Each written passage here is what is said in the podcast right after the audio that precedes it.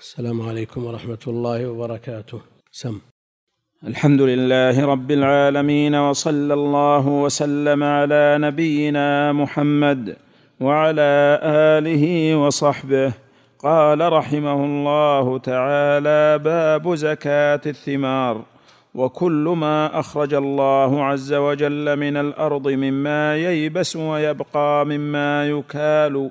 ويبلغ خمسة اوسق عندك ويدخر. لا ما في عندي يدخر عندكم فيها يدخر؟ في يدخر لكن ييبس ويبقى. كانت تغني عنها نعم. وكل ما أخرج الله عز وجل من الأرض مما ييبس ويبقى مما يكال ويبلغ خمسة أوسق فصاعدا ففيه العشر. إن كان سقيه من السماء والسيوح وإن كان يسقى بالدوالي والنواضح وما فيه الكلف فنصف فنصف العشر والوسق ستون صاعا والصاع خمسة والصاع خمسة أرطال وثلث بالعراق والأرض أرضان صلح وعنوة فما كان من صلح ففيه الصدقة وما كان عنوة وما كان عنوة أدى عنها الخراج أدي أدي. أدي عنها الخراج وزكي ما بقي إذا كان خمسة أوسق وكان لمسلم. وتضم الحن وتضم الحنطة إلى الشعير وتزكى إذا كانت خمسة أوسق. وكذلك القطنيات. بكسر القاف. وكذلك القطنيات وكذلك الذهب والفضة. والله أعلم. وأنا أبي عبد الله وما عندكم. ما هذا آخر ما عندي يا شيخ. الحمد لله رب العالمين وصلى الله وسلم وبارك على عبده ورسوله نبينا محمد وعلى آله وأصحابه أجمعين. أما بعد فيقول المؤلف رحمه الله تعالى باب زكاة الثمار. في بعض النسخ زكاة الزروع والثمار. وفي غيره من كتب الفقه عند الحنابلة وغيرهم ما هو أعم من ذلك؟ زكاة الخارج من الأرض. زكاة الخارج من الأرض. ليشمل ما عدا الزروع والثمار. قال رحمه الله قال وكل ما أخرج الله عز وجل من الأرض مما ييبس ويبقى ييبس ويبقى. وهذا معنى الادخار الذي يعبر به كثير من أهل الفقه. فإذا اجتمع اليبس والبقاء بأن يمكث زمنا طويلا بحيث يدخر ومع ذلك مما يكال. قد يقول قائل أن اليبس والبقاء قيد لا قيمة له الآن لأن الثمار الرطبة كانت في السابق إذا طال أمدها تتلف وتفسد. الآن هذا القيد لا يحتاج إليه لوجود الثلاجات. فهل حفظ هذه الثمار الرطبة بالثلاجات يلغي هذا القيد؟ لأننا نرى هذه الثلاجات تحفظ ما ينتج بالصيف إلى الشتاء والعكس. على مدار السنة لا تنقطع هذه الثمار وإن كانت رطبة لا تيبس لكنها تبقى. فهل اليبس قيد أو ليس بقيد؟ يستمر قيد أو أن اعتباره انتهى باعتبار وجود البديل. نعم. نعم. العبرة بالأصل والأصل عدمها. أصل عدم وجود هذه الحوافظ. ولو قال إنسان أنا ما عندي استعداد أتخذ هذه الثلاجات يلزم ولا ما يلزم؟ لا يكلف الله نفسا إلا ما آتاها. ولذا رؤية الهلال مثلا بالعين المجردة. لو قال قائل إنكم لو اتخذتم المناظير والوسائل التي توضح وتقرب يمكن ترون الهلال نقول لا يلزم. هل تلزم الأمة باتخاذ هذه المناظير؟ لا تلزم. لا يكلف الله نفسا إلا ما آتاها. هذا هو الأصل في هذه المسألة فعلى هذا لا بد من اعتبار اليبس والبقاء الذي هو الذي يعبر عنه أهل العلم بالادخار. وأما الادخار بغير اليبس والبقاء بغير اليبس فلا عبرة به لأنه خلاف الأصل. وهو أيضا غير مضمون. غير مضمون. نعم ادخر الناس كثير من من مما يحتاج إليه بالثلاجات من المواد الرطبة التي لا تيبس أو يأكلونها قبل أن تيبس أو على مدار العام يأكلونها رطبة فتخونهم هذه الآلات. إذا طفئ الكهرب فسدت. فسدت جملة ما هو على التدريج. تفسد جميعا. وتفسد ما حولها. وعلى هذا لا بد من هذا القيد الادخار اليبس ولا بد أن يكون أيضا مما يكال. فإذا توافر في الخارج من الأرض هذان القيدان وجبت فيه الزكاة مع شروط أخرى. كالنصاب. قال ويبلغ خمسة أوسق فصاعدا. هذا نصابه. والنصاب معتبر عند جماهير أهل العلم. ليس فيما دون خمسة أوسق صدقة. ليس فيما دون خمسة أوسق صدقة. والحديث في الصحيح. وعمل به الجمهور في تقييد ما جاء من النصوص المطلقة. ولم يعتبره الحنفية. لا سيما الإمام أبو حنيفة. لم يعتبر هذا القيد ولم يقيد به النصوص المطلقة. فقال في كل ما يخرج من الأرض الزكاة سواء كان قليلا أو كثيرا. فيما سقت السماء العشر فيما سقت السماء العشر.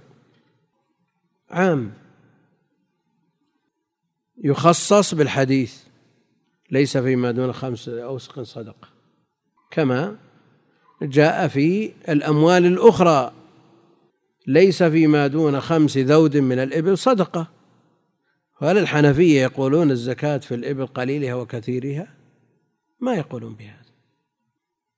وإذا لم تكن سائمة الرجل أربعين شاة فليس فيها صدقة إلا أن يشاء ربها. هل يقول الحنفية أن فيما دون ذلك صدقة؟ لا بد من النصاب. فالقيد معتبر وقول الحنفية الذي ينسب للإمام مرجوح لا سيما وأنه اعتبر النصاب في الأموال الأخرى فلماذا لم يعتبره في الخارج من الأرض؟ لماذا لم يعتبره؟ يعني إذا قابلنا الحديث بالحديث انتهى الإشكال. لكن إذا كان الحديث مقيدا للآية وآتوا حقه يوم حصاده. آتوا حقه يوم حصاده. عندهم أن مثل هذا زيادة على النص. هذا زيادة على النص والزيادة على النص نسخ. والآحاد لا ينسخ المتواتر. لكن هل ورد في الأموال الأخرى ما يجري على هذه القاعدة عندهم؟ في بهيمة الأنعام. ورد نص في القرآن. يشمل القليل والكثير ما بلغ النصاب وما لم يبلغ ثم جاء تقييده بالسنة. هذا هذا في في الخارج من الأرض. فهذه وجهة النظر عنده. وإلا فالأصل أنه ما دام اعتبر النصاب في النقدين وفي بهيمة الأنعام لماذا لم يعتبره في زكاة الخارج من الأرض. هذه وجهة نظره أن الزيادة على النص نسخ والآحاد لا ينسخ المتواتر. لكن هل هذه القاعدة تسلم لأبي حنيفة؟ الجمهور لا يسلمون بهذا. والإشكال أنه يوجد عند الحنفية تخصيص لبعض النصوص القطعية بأحاديث ضعيفة. بأحاديث ضعيفة فينتقض عليهم هذا الأصل. ينتقض عليهم هذا الأصل. هو المسألة مسألة معروفة وكبيرة عندهم ويضطربون فيها. فإذا استروحوا إلى الترجيح خصصوا. عندهم أشياء كثيرة من هذا النوع من الوضوء بالنبيذ وحديثه ضعيف ونقض الوضوء بالقهقهة وحديثه ضعيف وأشياء كثيرة من هذا النوع. على كل حال القول المرجح هو ما اعتمده المؤلف أنه لا بد أن يبلغ النصاب وهو قول جمهور أهل العلم. ففيه العشر إن كان ساقيه في السماء أو السيوح يعني إن كان يسقى بلا كلفة ولا مؤونة. إن كان يسقى بلا مؤونة ففيه العشر. وإذا كان يسقى بالمؤونة بالنواضح والدوالي والمكائن والمرشات فهذا فيه نصف العشر. قد توجد المؤونة في الوسيلة لا في الغاية. قد توجد الكلفة والمؤونة في الوسيلة لا في الغاية بمعنى أن هذا المزارع خد الأخاديد ووضع الأحواض لتجتمع فيها السيول النازلة من السماء وتمشي مع هذه الأخاديد إلى مزرعته هو ما استنبطها من الأرض هذا سقي من السيول أو من السيوح الماء الذي يستجم من الجبال وينزل لكنه صرفها. هل نقول هذا سقي بمؤونة أو بغير مؤونة؟ الغاية التي هي الماء ليس فيها مؤونة لكن الوسيلة فيها مؤونة. نعم؟ مؤونة؟ طيب حرث الأرض مؤونة. ها؟ لأن الحديث فيما سقت السماء العشر وهذا سقط في السماء لكنه صرفه. إلى مزرعته. يعني ما تعب على استنباطه من الأرض ولا إلى جل ولا على جلبه من مكان آخر بالآلات إنما ولا استنبطه من الآبار بالمكاين ونحوها. هو من السماء نزل من السماء وأخذ المسحات وخد له أخاديد. هذا لا يخلو منه أحد. مثل هذا العمل لا يخلو منه مزارع. وإذا قلنا بأن هذه مؤونة أتينا على القيد في الحديث وقضينا عليه. فالعبرة بالغاية التي هي الماء لا بالوسيلة التي هي مجرد تصريف للماء إلى أن يصل. فالمرجح أنه ولو خد الأخاديد ما في إشكال. ها؟ ينفق مرة واحدة. كل سنة؟ كل سنة ياخذ أخاديد؟ خلاص يضع أخاديد ويضع خزان مرة واحدة وأخدود يمشي معه الماء مرة واحدة ما يحتاج كل سنة. ها؟ ما إيش؟ ماء النهر إذا كان ما في كلفة عليه نفس الشيء. مثل السيح. سيح. إيه. سيح هذا. السيح معناه الماء الذي يسيح على وجه الأرض من غير تعب. يضع ساقية تستنبطه من النهر إلى المزرعة. مثل الناضح صار. ماكينة تصير مثل الناضح يضع مكاين تستنبطه من النهر إلى المزرعة مثل النواضح هذه. ففيه العشر إن كان سقيه من السماء أو السيوح وإن, وإن كان سقي بالدوالي. مكاين ونواضح هي الإبل التي يستقى عليها. وما فيه الكلف جمع كلفة ومشقة ونفقة. فنصف العشر فنصف العشر. وإذا كان سقيها مركبا من الأمرين فلا فثلاثة أرباع العشر. فثلاثة أرباع العشر. فيجمع العشر مع نصفه ثم يقسم على اثنين. طيب إذا كان ستون بالمئة أو سبعون بالمئة من السقي بكلفة وثلاثون أو أربعون بدون كلفة أو العكس. فكيف يكون الحساب؟ نعم المعتمد عندهم في المذهب أن الحكم للغالب. الحكم للغالب. فإذا كان سبعون بالمئة بدون كلفة فالعشر وإن كان سبعون بالمئة مثلا أو ثمانون أو أقل أو أكثر لكنه الغالب بالكلفة فنصف العشر.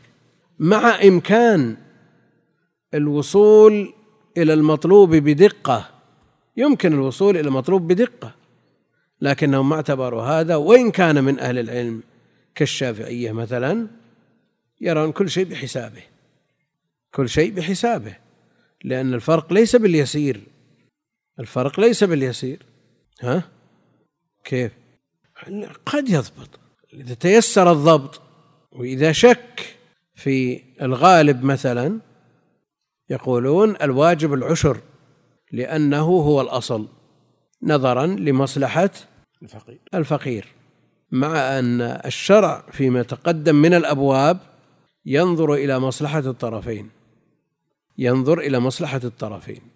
كم يكون تكون الزكاة فيما سقي ثمانين بالمئة بدون كلفة وعشرون بالمئة بالمشقة والكلفة؟ أو العكس. تصير أربعة أخماس. أربعة الأخماس. وهكذا. عند من يقول بالحساب. وأما الذي يقول الحكم للغالب فإما العشر أو نصفه. وإن كان سقي بالدوالي والنواضح وما فيه الكلف فنصف العشر. والوسق ستون صاعا. ستون صاعا. والصاع خمسة أرطال وثلث بالعراقي خمسة أرطال وثلث بالعراقي تقدم في باب المياه. تقدم في باب المياه. أنه عند الجمهور خمسة أرطال وثلث بالعراقي وعند الحنفية ثمانية ثمانية أرطال. لكن هل هذا مضطرد عندهم أو يفرقون بين الماء وبين غيره؟ لأن الماء يزن. الماء يزن يعني لو وضعت في الصاع ماء ووضعت فيه تمر أو أو حب يختلف. فهل تفريقهم أو خلافهم في الصاع مضطرد أو أنه خاص بالمياه. لأن هذه المسائل لا بد من مراعاتها. لا بد من مراعاتها. يعني حينما ينقل عن أبي يوسف أو محمد أنه يقول المراد بالكعب الذي على ظهر القدم عند معقد الشراك. نقل هذا القول عنه هذا محمد بن الحسن محمد بن الحسن نقل عنه من غير تفصيل. فنقل عنه موافقة الرافضة في هذا وأنه يقول بقولهم. وهذا التعميم ليس بصحيح لأن الذي سأله عن الكعب سأله عن الكعب الذي يقطع دونه الخف في الحج ليكون كالنعل. ثم نقل عنه القول بالتعميم. إذا قيل إنه معقد الشراك العظم الناتع على ظهر القدم عند معقد الشراك فهو مناسب لأن يكون نعلا ولا يكون خفا لكن لا يطرد هذا في الأبواب الأخرى. لا بد من الانتباه لمثل هذه الأمور لأنه آه، تعرض لنقد شديد في المسألة ولا يقول به في آه، غسل القدم. ما يقول بهذا ليوافق الرافضة. هو مع عامة أهل العلم أن المراد بالكعبين اللذين في جانبي القدم. وأما قوله إنه العظم الناتئ على ظهر القدم عند معقد الشراك فهذا لما سئل عن الكعب الذي يقطع دونه الخف ليستعمل من قبل المحرم. ذكرنا هذا في كتاب الحج. ما ذكرنا هذا في كتاب الحج؟ ها؟ المقصود أن هل الحنفية يقولون بأن الصاع ثمانية أرطال مطلقا أو أن المراد به الصاع صاع الماء ثمانية أرطال وما عداه قد يتفقون مع الجمهور هذا الذي يظهر. نعم. والإشكال في الإطلاق مثل ما أطلق الكعب مثل ما أطلق الكعب عند عن محمد بن الحسن. فيقع الإشكال هنا. فلا بد حينئذ من النظر إلى السؤال والقصة المحتفة بهذا بهذه المناظرة. القصة المحتفة بهذه المناظرة بين مالك ومحمد بن الحسن. لا بد أن تنظر هذه القصة. الإطلاق والمراد صورة من الصور هذا يوقع في في لبس وهم ستون صاعا والصاع خمسة أرطال وثلث بالعراقي يعني كما تقدم في الماء. لكن هل ينضبط وزن المكيل أو كيل الموزون؟ ما ينضبط. لكنهم في باب الزكاة يتساهلون. لأن الأمر يسير لكن في باب الربا المكيل لا يجوز بيعه وزنا والموزون لا يجوز بيعه كيلا. يعني تشتري مئة كيلو تمر بمئة كيلو تمر يجوز ولا ما يجوز؟ لا يجوز لا تتحقق المسا... لا يتحقق التساوي.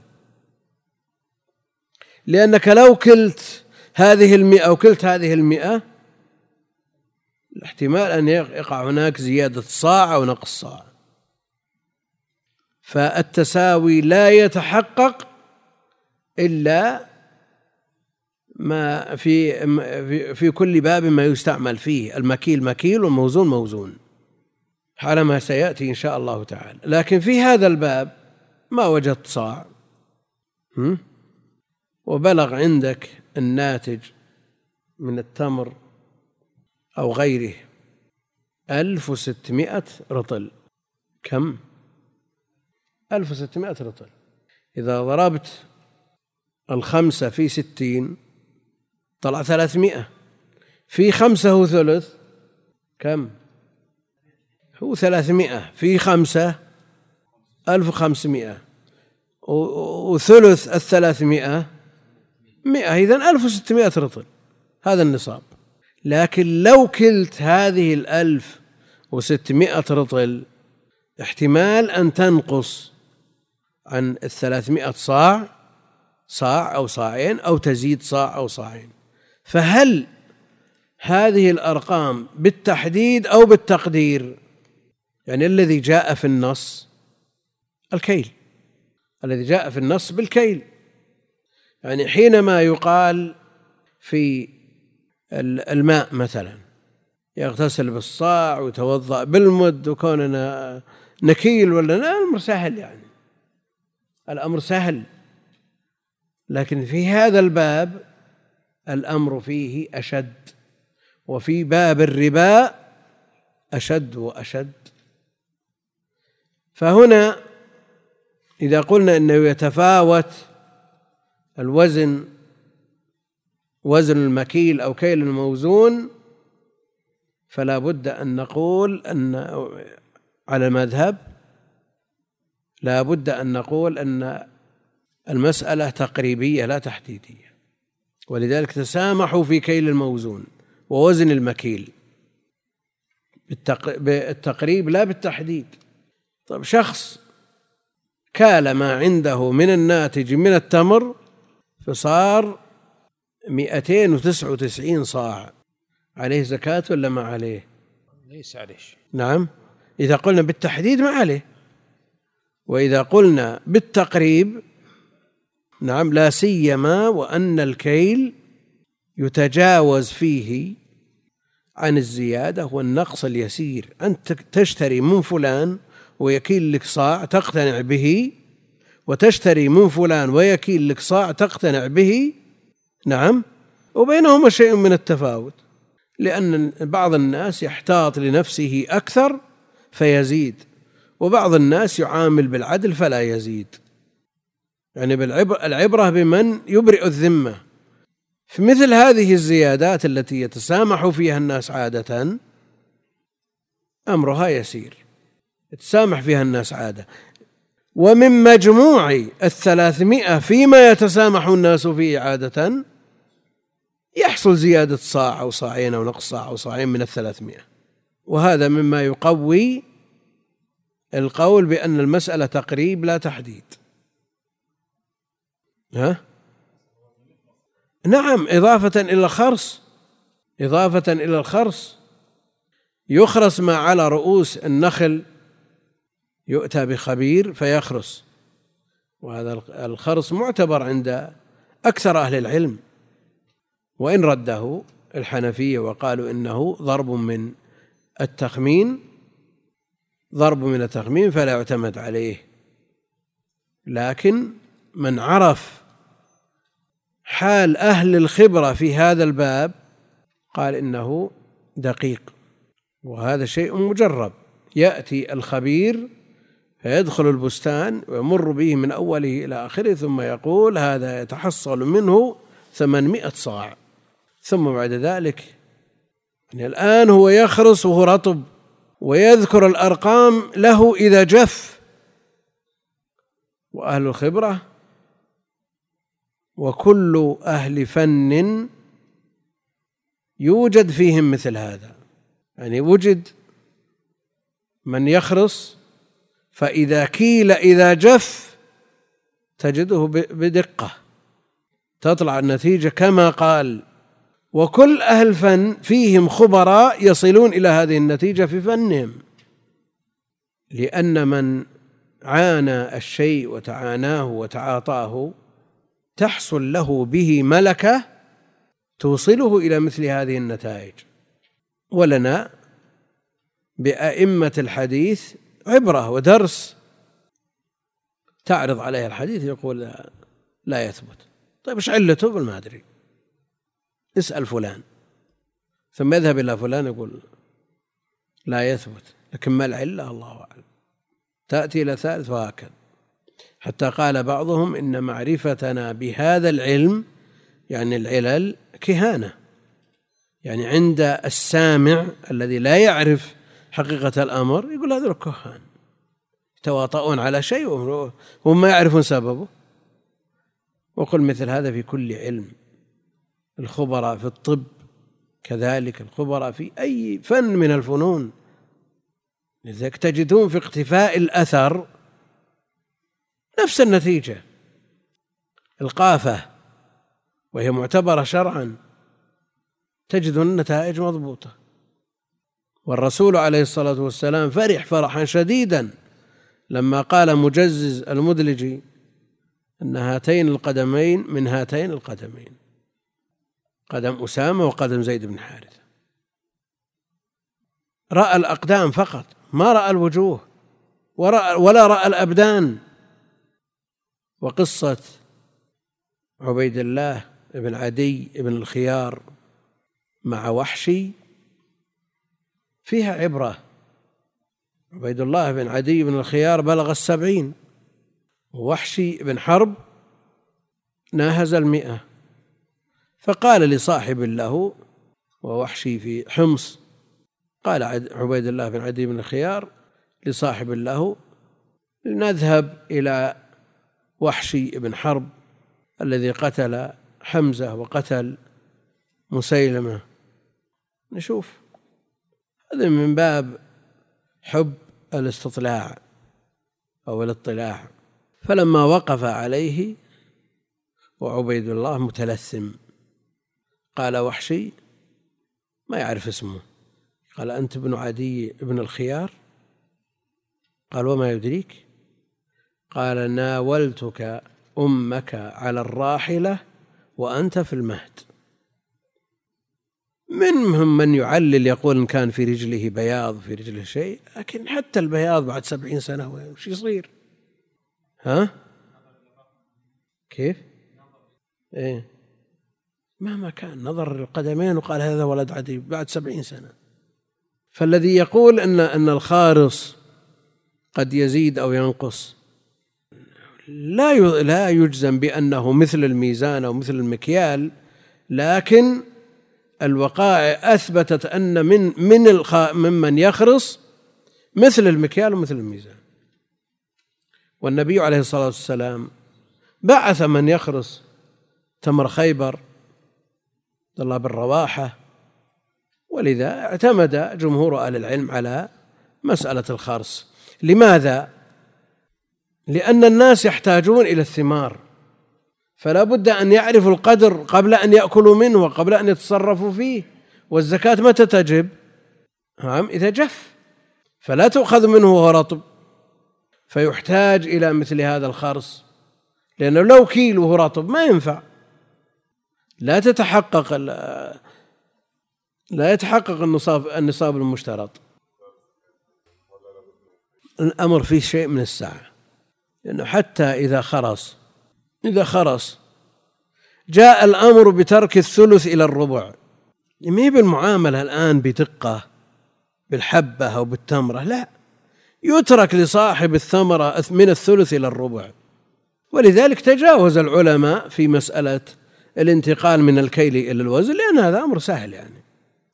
بين الثلث والربع السدس مفازة يعني ما هو شيء يسير نعم؟ ليش؟ إيش يسوون به؟ لكن زكاته لازمة لهم إذا لم يبقى حق الفقراء والمساكين ضمنوه الآن شاع بين أصحاب الأملاك المزارع وبعض الناس الذين يأتونهم يقولون نريد أن نستأجر البستان يستأجرون البستان كيف يستأجرونه؟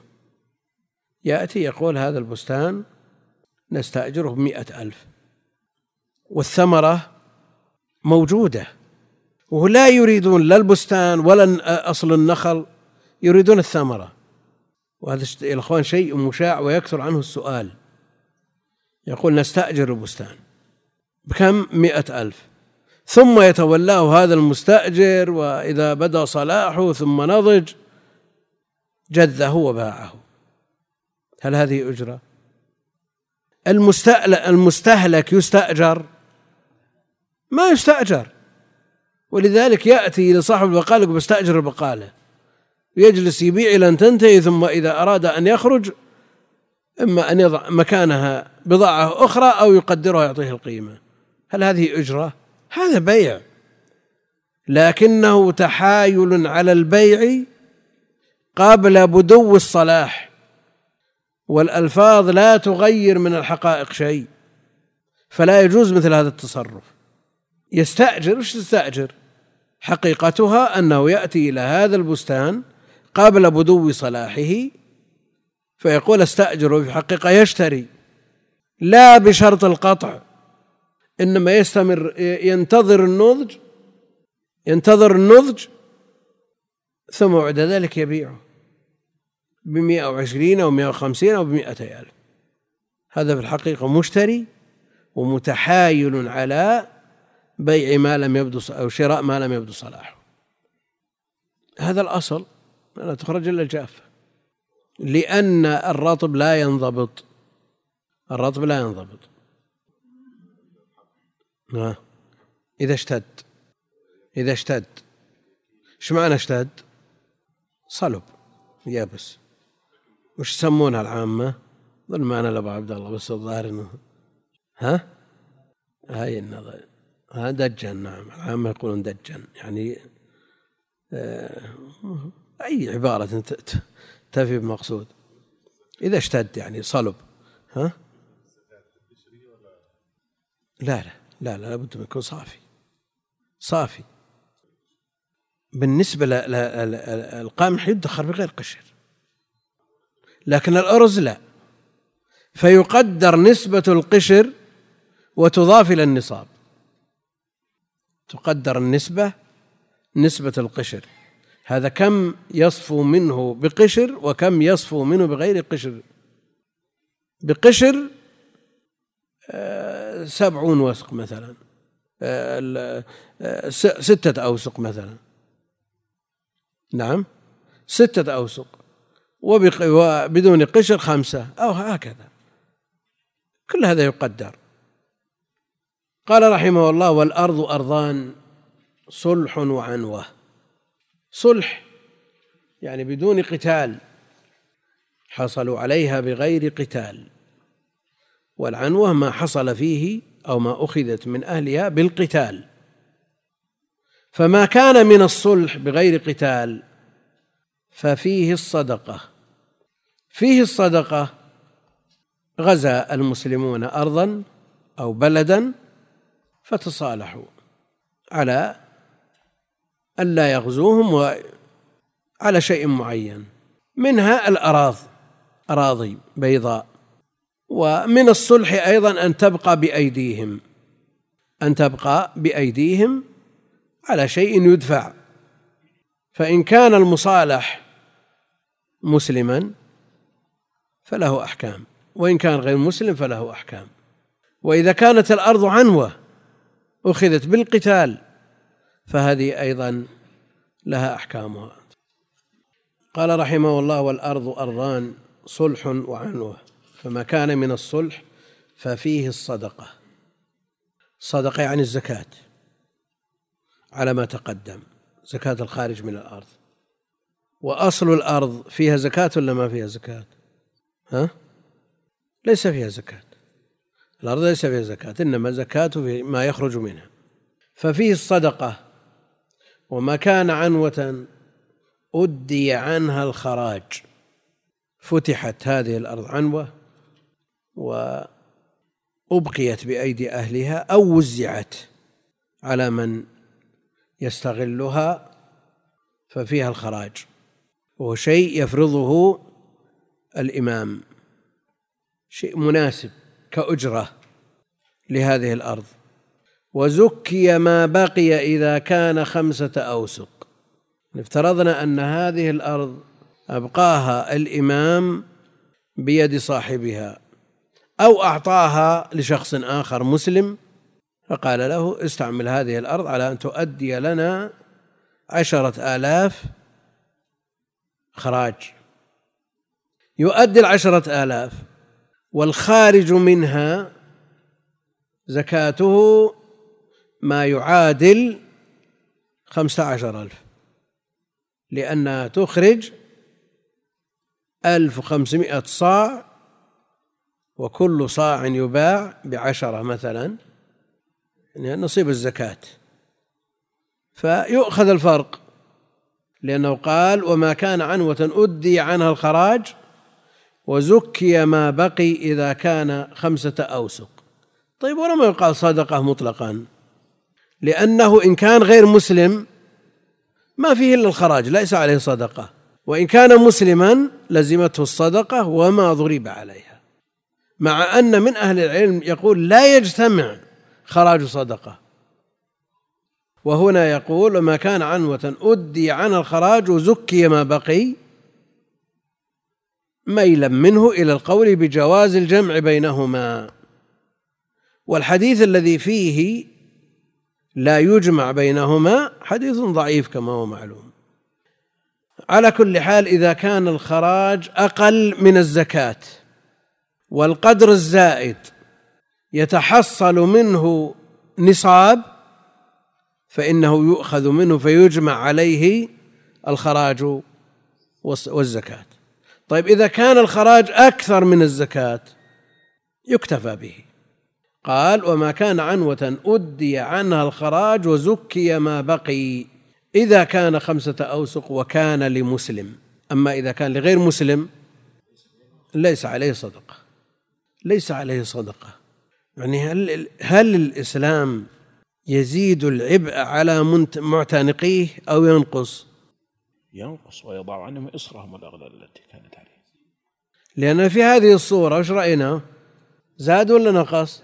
زاد العبء زاد العبء بعض الذين يدافعون عن الإسلام في حال الضعف الذي نعيشه ويناقشون في إيجاب الجزية على من تجب عليه. يقولون إن الجزية في مقابل الزكاة على المسلمين في مقابل الزكاة على المسلمين. وقد تكون الزكاة أكثر من الجزية وقد تكون أقل على حسب كثرة المال أو قلته. فهل لهذا وجه؟ لا يدافعون عن الإسلام حتى وصل بعضهم إلى أن المسلمين على مر العصور وكتب في هذا كتابات. يعاملون غير المسلمين أفضل من معاملتهم للمسلمين. هذا الكلام حق ولا باطل؟ نعم من منطلق ضعف يتكلمون. يا أخي إذا لم تستطع أن تقول الحق اسكت. نعم إذا خشيت من الآثار المترتبة على كلمة الحق لك مندوحة ولله الحمد. أما أن تنطق بباطل وتؤلف وتكتب وتخط أناملك أن ولاة المسلمين يعاملون الكفار أفضل من معاملة المسلمين؟ كل هذا من باب الدفاع؟ والله المستعان. هنا عرفنا أن الإسلام صار زيادة عبء على معتنقيه في هذا الباب لكن هذا العبء بدون مقابل له مقابل. بدون مقابل. بلى له مقابل. يعني أخذ أخذ الخراج من غير المسلم. نعم. لا يقابله شيء في الآخرة. ليس له ثواب ولا جزاء. عليه العذاب. نسأل الله السلامة والعافية. لكن المسلم إذا أخذت منه هذه الأمور ما يقابل. يرجو ثوابها عند الله جل وعلا. ويرضى بذلك ويسلم لأن هذا شرعه قال وتضم الحنطة والشعير. عنده ثلاثة أوسق حنطة وثلاثة شعير. تضم الحنطة والشعير باعتبار أنهما نوعان لجنس واحد كالجواميس مع البقر وكالبخات مع الإبل جنس واحد وكالذهب مع الفضة. تضم فتزكى إذا كانت خمسة أوسق وكذلك القطنيات وكذلك الذهب والفضة. هل الشعير والحنطة جنس واحد أو جنسان؟ بمعنى أنه يباع أحدهما بالآخر مع التفاضل أو أو لا يباع أحدهما مع الآخر بالتفاضل. لو بعت صاع حنطة بصاعين شعير؟ مع التقابض؟ يجوز ولا ما يجوز؟ فهما جنسان أو جنس واحد. شو؟ ولو كانت العلة واحدة إذا كان جنسين فلا يضم جنس إلى جنس. وإذا كان نوعين لجنس واحد يضم أحدهما للآخر. يعني ما تضم البقر إلى الإبل وإن جاءت التسوية بينهما في بعض الأبواب كالهدي والأضاحي مثلا لا تضم هذا إلى هذا باعتبار الاشتراك في بعض الأبواب. فهما جنسان والمؤلف مشى على أنهما جنس واحد يضم هذا إلى هذا كالبخات مع الإبل وكالجواميس مع البقر وكالذهب مع الفضة. فتزكى إذا كانت خمسة أوسق. ما عنده إلا ثلاثة أوسق من الشعير وثلاثة أوسق من الحنطة. يقول يضم هذا إلى هذا فتزكى فيؤخذ منهما الزكاة. وعلى القول الثاني لا يضم. ولعله هو المتجه أنه لا زكاة عليه كما لو كان عنده عشرون من الغنم وخمسة عشر من البقر. ما نقول ضم هذا إلى هذا؟ ولذا يصح البيع الشعير بالحنطة مع التفاضل. فإذا اختلفت هذه الأصناف فبيعوا كيف شئتم إذا كان يدا بيد. يعني هل الشعير مع الحنطة مثل أنواع التمر؟ أبدا. لا في حقيقة الأمر ولا في عرف الناس وعاداتهم. ما في أحد يطحن شعير مع حنطة. لكن يوجد من يجمع التم أنواع التمر جميعا ويكبسها. وتضم الحنطة والشعير تزكى إذا كانت خمسة أوسق وكذلك القطنيات. ما القطنيات؟ ها؟ شلون؟ ها؟ البقول. ها؟ القطنيات. وكذلك القطنيات يعني بإمكانك أن تضم العدس إلى الفول لأنها جنس واحد إيش قال الشيخ؟ إيش عندك؟ أمامك شرح ما معي الشرح إيش معك؟ لا المغني بيطول علينا شوف غيره شرح مختصر إيش قال عن القطنيات؟ إيش يقول؟ يقول القطنيات بكسر قاف الفتح مع تخفيف الياء وتشديدها فيهما جمع قطنية ويجمع أيضا على قطان فعليه من قطن يقتل في البيت أن يمكث فيه وهي حبوب كثيرة منها الحمص والعدس والماش والجلبان والجلبان واللوبيا والدخن والأرز. دخن. إيه. فهذا وما يطلق عليه هذا الاسم يضم بعضه إلى بعض أما البذور فلا تضم فلا تضم إليها لكن يضم بعضها إلى بعض على هذه الرواية. كالزكبرة والكراوية كزبرة. كزبرة. إيش قال؟ والكراوية ونحو ذلك وحبوب البقول لا تضم إلى القطان ولا البذور وما تقارب منها ضم بعضه إلى بعض. وما شككنا فيه فلا يضم وحيث قيل بالضم فإنه يأخذ من كل جنس ما يخصه ولا يؤخذ من جنس ولا يؤخذ من جنس عن غيره إلا في الذهب والفضة على ما سيأتي إن شاء الله والله أعلم. نعم. مثل ما وقع التمثيل به العدس والفول والفاصوليا واللوبيا وغيرها من هذه الفصائل يضم بعضها إلى بعض لأنها قريبة من بعض قريبة من بعض ومركباتها وفوائدها متقاربة وإذا ضم بعضها وعجن بعضها وطحن بعضها مع بعض ما تتأثر. ها؟ فول مع عدس وش يصير؟ عنا نمشي هذا نمشي كلامه.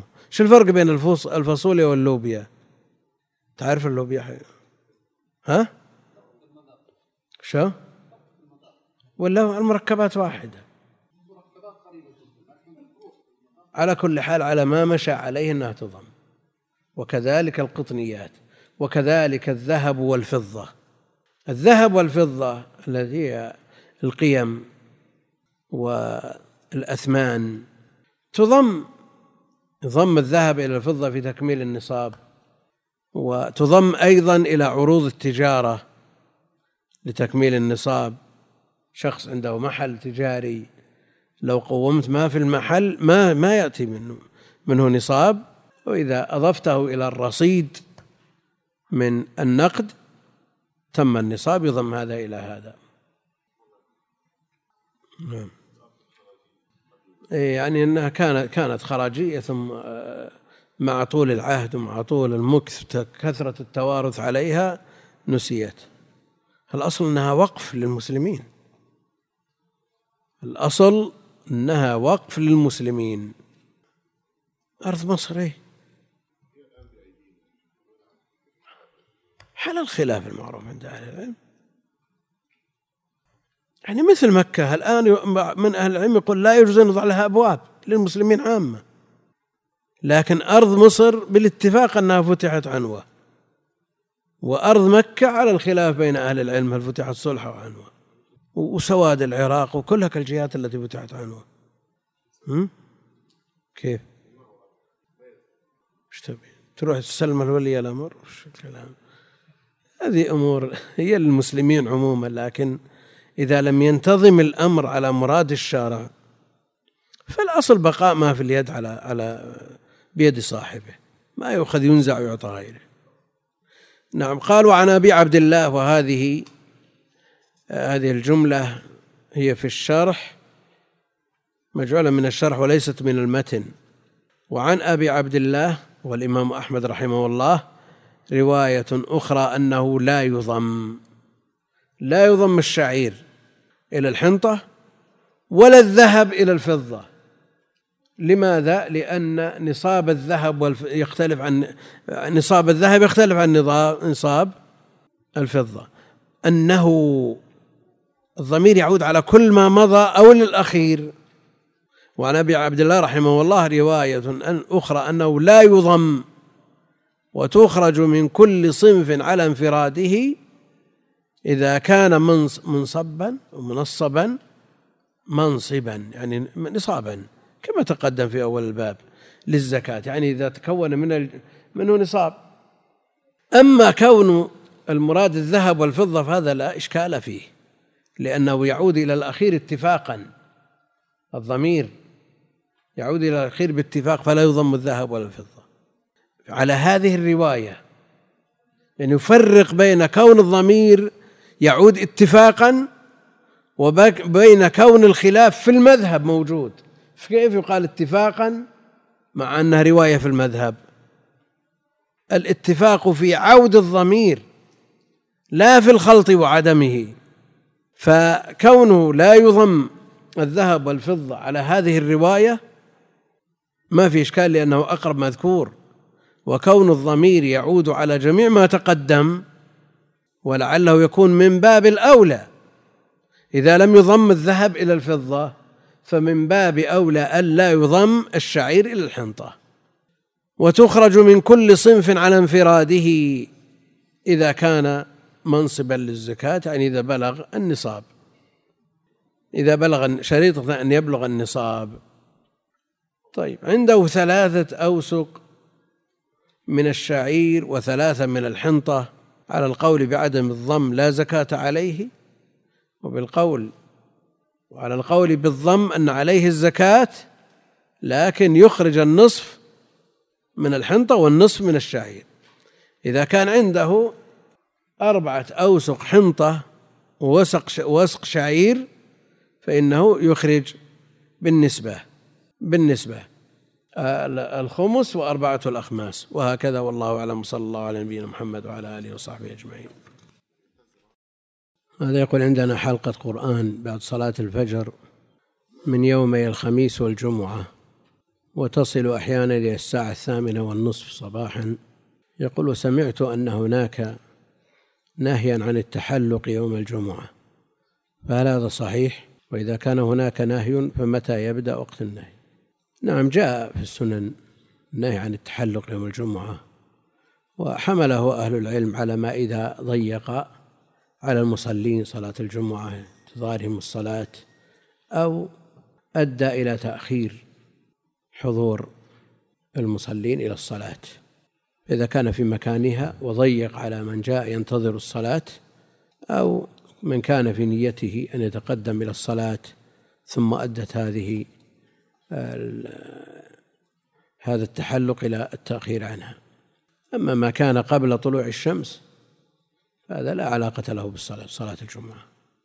ومع ذلك لو غير هذا الوقت إلى المساء كالعصر أو المغرب وما أشبه ذلك كان أولى. هذا هذه العلل التي ذكرها أهل العلم. حتى لو كان في غير الجامع ثم تأخر الناس عن الصلاة نفس الشيء. يقول سأبدأ مباشرة في قراءة كتاب الآداب لابن مفلح. هل هناك كتاب قبله في الآداب؟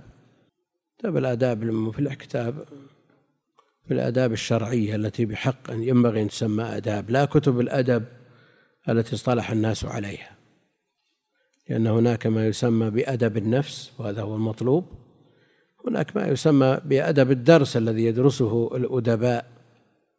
وكثير من كتبه اشتملت على خلاف الأدب على ما يخالف ويناقض الأدب. هذا الكتاب نافع جدا لطالب العلم.